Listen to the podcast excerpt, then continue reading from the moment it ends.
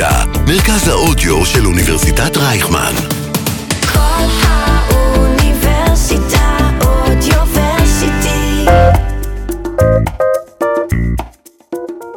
זה לא סוד שהתקציב של מיזמים בתחילת דרכם הוא לרוב מוגבל. וגם, זה זמן שבו עוד לא מכירים אותם, והם צריכים לשווק את עצמם ללקוחות פוטנציאליים. אז איך גורמים לאנשים להכיר את העסק שלכם בלי להשקיע כספים רבים? ולמה ההשקעה הכספית היא אפילו לפעמים טעות? האזינו לחלק השני של השיחה שקיימתי עם אופיר רייכמן, מרצה בבית הספר ליזמות ומומחה לאסטרטגיה, תוכן ושיווק חברתי. אקדמיקס, אקדמיה בגובה העיניים, עם קרן אסף. אנחנו מנהלים את השיחה הזאת אה, בתוך אה, אוניברסיטה, אה, אוניברסיטה עם בית ספר ליזמות, בו אה, גם אתה מלמד. אה, ואני חושבת שהרבה מהסטודנטים כאן, בטח אה, יזמים, אה, סטודנטים ליזמות, אה, שעובדים על איזשהו אה, פרויקט, משהו חדש, מוצר, אה, ישמחו לשמוע שהעובדה שאין להם אה, סכומי עתק להשקיע עכשיו בשיווק, בפרסום, אה, היא ממש לא deal breaker. נכון, הרבה מאוד פעמים אה, שיזמים קמים ומרימים אה, או מרימות, סטארט-אפ, אה, חושבים המון על ה product, חושבים המון על איך אה, להשיג משקיעים, ואומרים, אוקיי, ואז היוזרים יבואו, המשתמשים יבואו. ואז מגלים הרבה מאוד פעמים שהדרך לעשות את זה לא תמיד ברורה להם, ומכיוון שהם רובם הרבה פעמים באים מרקע טכנולוגי או ניהולי, קצת פחות מרקע שיווקי, אז או שאומרים, אוקיי, אנחנו כל כך יודעים איך לעשות את זה, במקרה הטוב, מתייעצים, במקרה הפחות טוב, נתחיל לקנות, נדחוף את זה בכסף, נדחוף את זה בפרסום ממומן. אה, וכשאתה חברה קטנה, אה, הרבה פעמים זו יכולה להיות טעות די גדולה שתקציב השיווק יהיה, ואתה במקביל צריך לפתח מוצר ולנסוע לקבל עוד משקיעים, כי אתה בשלבים ראשונים וכולי, אז לשפוך כסף על אה, קידום ממומן יכול להיות בעייתי. Um, יש לא מעט מקרים מהשנים האחרונות של uh, מונח שהוא יחסית חדש, הוא מ-2010, שנקרא growth hacking, mm-hmm. שזה בעברית uh, נקרא לזה לעשות האקינג, כן, uh, לצמיחה עסקית, או קצת שיווק גרילה mm-hmm. כזה, שבעצם אומר, אנחנו לא מוציאים כסף על שיווק בגרסתו הקלאסית של נפיק פרסומת ונשלם לגוף שלישי כדי שיפיץ אותה. אנחנו הרבה פעמים נשתמש במוצר עצמו או במשתמשים הקיימים שלנו בתור ערוץ להפיץ. עכשיו, נשמע נורא נורא מסובך, mm-hmm. אבל המאזינים היותר אה, מבוגרות ומבוגרים שלך, אה, ודאי זוכרים שב-2004, עד 2004, חיינו בעולם ללא ג'ימייל. נכון. היה לאנשים מיילים בוואלה, היה לאנשים מיילים בהוטמייל, היה להם אה, שטרודל אינטרנט זהב נקודה נט, נקודה IL. Uh, וכל המיילים האלה היו מוגבלים במקום שלהם ומוגבלים בקיבולת ו... ולא היו זמינים בכל מקום. בקיצור זה לא היה ג'ימל. Mm-hmm. וכשגוגל שהייתה אז חברה יחסית חדשה בת חמש. זה מדהים שאנחנו מדברים על גוגל כן. כחברה קטנה שצריכה אז היו חדשים, לשמור. Uh, נכון. נכון. Um, הייתה, uh, יצא עם המוצר החדש הזה לשוק של הג'ימל, הם הלכו, לא היה כסף לפרסם יותר מדי, גם לא ככה האמינו שאנשים ירצו. Mm-hmm. ואז אמרו, אוקיי, אז נעשה את זה לפי הזמנות. כל משתמש שיש לו ג'ימל, שבהתחלה זה רק עובדי גוגל ובני ביתם, mm-hmm. יכל לשלוח לעד 20 משתמשים בשלב הראשון, הזמנה לג'ימל, בלי הזמנה לא יכולת לפתוח לעצמך חשבון בשום צורה. עכשיו, כשאתה יוצר מין, אה, ופה שידורנו מתאחדים עם הפודקאסט לכלכלה, אה, כשאתה יוצר מחסור במוצר, אז הוא מיד נהיה נחשק הרבה יותר, כולם רצים אחריו. ואני זוכר את עצמי מחפש בנרות בן אדם שישלח לי הזמנה, להיכנס ל-20 חברים הקרובים שלו. Uh, הרבה מאוד חברויות התפרקו בעקבות הדבר הזה. ומי שהיה לו פתאום מייל של ג'ימל, כמובן השוויץ בזה בצורה שלא תתואר, לקח בערך שנה, ואז הם לאט לאט התחילו לשחרר את זה. אבל בשנה הזאת ג'ימל התקבע באמת כמשהו נחשק, וגם כל מי שהיה לו לא הפסיק לדבר על זה, על כמה זה מדהים וכמה זה, כדי להוציא לחברים שלו את העיניים.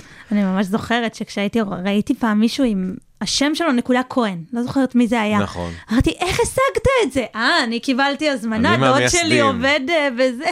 בדיוק. עכשיו, זה כאילו טכניקה עתיקה, אבל לפני שלוש שנים, כשהתחילה רשת אה, חברתית מבוססת אודיו, אה, בשם, אה? אה, אה, ברח השם, כן, גם זה לפעמים קורה. אבל אה, בשם Clubhouse, אה, בארצות הברית, קצת פחות תפסה בארץ. אה, גם הרעיון היה שאתה יכול, לה- אתה יכול לפתוח חשבון ברשת רק אם אתה מקבל הזמנה ממישהו שכבר יש לו חשבון, ורק אז יש לך אפשרות להוריד את האפליקציה ולעשות sign in. אה, להגיד לך ש-20 שנה יותר מאוחר לא חיפשתי בכוח אנשים שיש להם את ה Clubhouse וישלחו לי את ההזמנה, חיפשתי. אוקיי. אה, למה זה לא תפס זה בעיה אחרת, אבל אה, השיטה עבדה, הם השיגו הרבה מאוד משתמשים, רק לא ידעו לשמור עליהם אה, אחר כך. אה, יש דוגמאות אחרות, גם של אה, Airbnb למשל, שפשוט אמרו, אוקיי, המתחרה הכי גדול שלנו זה אתרי לוחות קיימים, לדירות, לחדרים להשכרה.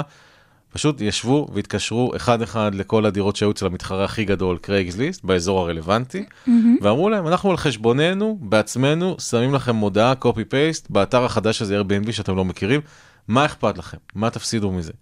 וככה בעצם הצליחו לנצח את האפקט הרשת, שאנשים לא יבואו לאתר אם אין בו הצעות רלוונטיות, הצעות רלוונטיות לא מגיעות לאתר שאין אליו כניסות של אנשים. אה, והצליחו לשבור את הדבר הזה, שוב, בלי כסף בכלל אה, על פרסום. הרבה מאמץ אבל. נכון, אז הרבה פעמים, זה, זה לא שזה בלי כסף על uh, בכלל, החברה, לפעמים אתה לא מרוויח על המוצר, אם אתה נותן אותו בחינם, לפעמים אתה מפספס uh, זמן שבו יכולת uh, להשיג את אותם אנשים יותר מהר, ואולי אז לעשות עם, ה, עם הנכס הזה משהו אחר. Uh, אבל אם אתה עסק יחסית קטן, או בשלבים די ראשונים, ואתה לא רוצה או לא יכול להוציא את הכסף על, על uh, שיווק או על פרסום קלאסי, של בוא נפיק משהו שכולם ידברו עליו ונדחוף אותו בכל הכוח, יש דרכים אחרות גם להגיע, ולפעמים, בעיקר במיזמים, המטרה שלך היא בכלל להראות שאנשים רוצים ומשתמשים במוצר, ואז לגייס משקיעים שיגידו, אוקיי, אני מאמין בך, קחי עכשיו צ'ק פתוח, תעשי מה שאת רוצה. אה, כשלא יודעים להיגמל בזמן מההרגל הזה של אה, לתת בחינם. לתת בחינם, או לא לקחת מספיק, אז לפעמים זה, זה קצת בעיה אחר כך. וזה עדיין עובד, כי אתה נתת דוגמה מדהימה אה, אה, 2004, אבל העולם היום, כמות המסרים, כמות ההזמנות, כמות ה... היא, היא, היא לא כמו שהיא הייתה לפני שה... שגוגל הייתה חברה גדולה. נכון. ו... ואז אנחנו מגיעים למה שבאמת הוא החדשות היותר טובות, כדי להיות היום אה, משווק יעיל וגם אה, אפקטיבי בעניין של אה, value for money שאתה משקיע בפרסום, זה כבר לא מספיק להיות גדול ולשפוך מלא כסף. צריך להיות יצירתי, צריך לדעת בדיוק להגדיר את עצמך, את עצמך, להגדיר את הקהל שאליו אתה פונה, אה, וביחד לראות איזה סיפור יכול לחבר את שניהם. ואני אתן לך דוגמה דווקא אחרת, חדשה, מהשנים האחרונות, ברגר קינג, שמנסה שנים להתחרות במקדונלד, אה, החליטה שזה בעצם חלק מהסיפור שלה, ואם היא רוצה שהאנשים אה, ייחשפו, ייקחו חלק בקמפיינים שלה, היא צריכה להיות שם. אז למשל, כשהם השיקו את האפליקציה החדשה שלהם בארצות הברית, הם עשו challenge שבו אתה צריך להוריד את האפליקציה, לעמוד במרחק של 50 מטר מסניף מקדונלדס, לפי המיקום של הטלפון הם יודעים, ואז אתה מקבל אה, קופון לקנות אצלם, את ה, להזמין את ההמבורגר בשירות משלוחים החדש בסנט אחד, במקום המחיר המלא. מה שזה עשה כמובן, שמלא מלא אנשים העלו סרטונים של עצמם, מזמינים ליד מקדונלדס את הברקין הביתה, שזה נחמד וכיף, אז חסכו המון על ההפצה של הפרסום, אבל זה בא לענות על צורך מאוד ספציפי של גם לגרום לאנשים להוריד אפליקציה וגם להשתמש בה פעם אחת, כי ברגע שאתה משתמש, משתמש באפליקציה פעם אחת ומזמין, הסיכויים שתזמין בה שוב הרבה יותר גדולים מאשר סתם אפליקציה שהורדת לטלפון. אז לפעמים המטרות הן גם משתנות, ו... וסיפורים טובים עוזרים אה, גם לגייס את הקהל להיות חלק מההפצה של המסר, וגם לדעת בדיוק מה אתה רוצה שהם יעשו. גם הם הביאו אנשים, זה להיות ליד מקדונלדס ולא להזמין מקדונלדס. נכון. אגב, כמובן, לא, לא ציינתי, אבל סיקור תקשורתי, כל התוכניות כלכלה, שלחו את הכתבים האמיצים, הנה אני עומדת כאן ליד סניף מקדונלדס ומזמינה ברגר קינג. כמובן, כי, כי היה פה סיפור. היה כאן גדול וקטן, חזק וחלש, דוד גוליית, ואז כשיש סיפור, אנשים רוצים לקחת בו חלק. אה, סיפורים זה בכלל אה, נושא שאנחנו מתעסקים בו בשנים האחרונות, להפיק תוכן. זה גם מתקשר לעניין של טיק טוק, אבל היום הרבה פעמים שיווק נעשה, אני אספר לאנשים איך עושים משהו בחינם, כדי שאחרי זה, אם הם יצטרכו משהו שהוא בתשלום, הם יגיעו אליי. נכון. וזה באמת שאומרים לשווק בלי כסף, אה, לכן אבל זה לא מדויק. פעם אם היית אה, אשת מקצוע טובה בתחום מסוים, היית שמה ממש ממש עתיקים, משלמת קצת את דפי זהב כדי שיהיה יותר גדול. אחרי זה אולי עושה אה, הקפצה ב Google AdWords, שמחפשים בגוגל משהו והשם שלך קופץ, עדיין עושים את זה, עדיין אפקטיבי, הכל נכון. לא מספיק, כי יש המון, וכבר כולם גילו את הפטנט. ואז באמת אנחנו עובדים אה, בפרדיגמה קצת אחרת, שהיא לא הכאן ועכשיו, אלא להסתכל על מה שנקרא engagement led marketing, שזה שיווק מבוסס מעורבות, וכבר לא מסתכלים על, הלקוח כארנק, אלא על משהו שיש לנו מערכת יחסים איתו. ומערכת יחסים היא נבנית ב, קודם כל באמון ובהתמדה ולאורך זמן, ובאמת צריך לתת לאנשים אה, ערך אמיתי לפני שבכלל הם ישקלו להיות לקוחות שלנו. אגב, לפעמים רואים את זה, אה, הדוגמה הכי קלאסית, למשל, תעשיית הרכב. לוקח לאנשים הרבה זמן להחליט לפני שהם קונים מכונית, ואיזה מכונית.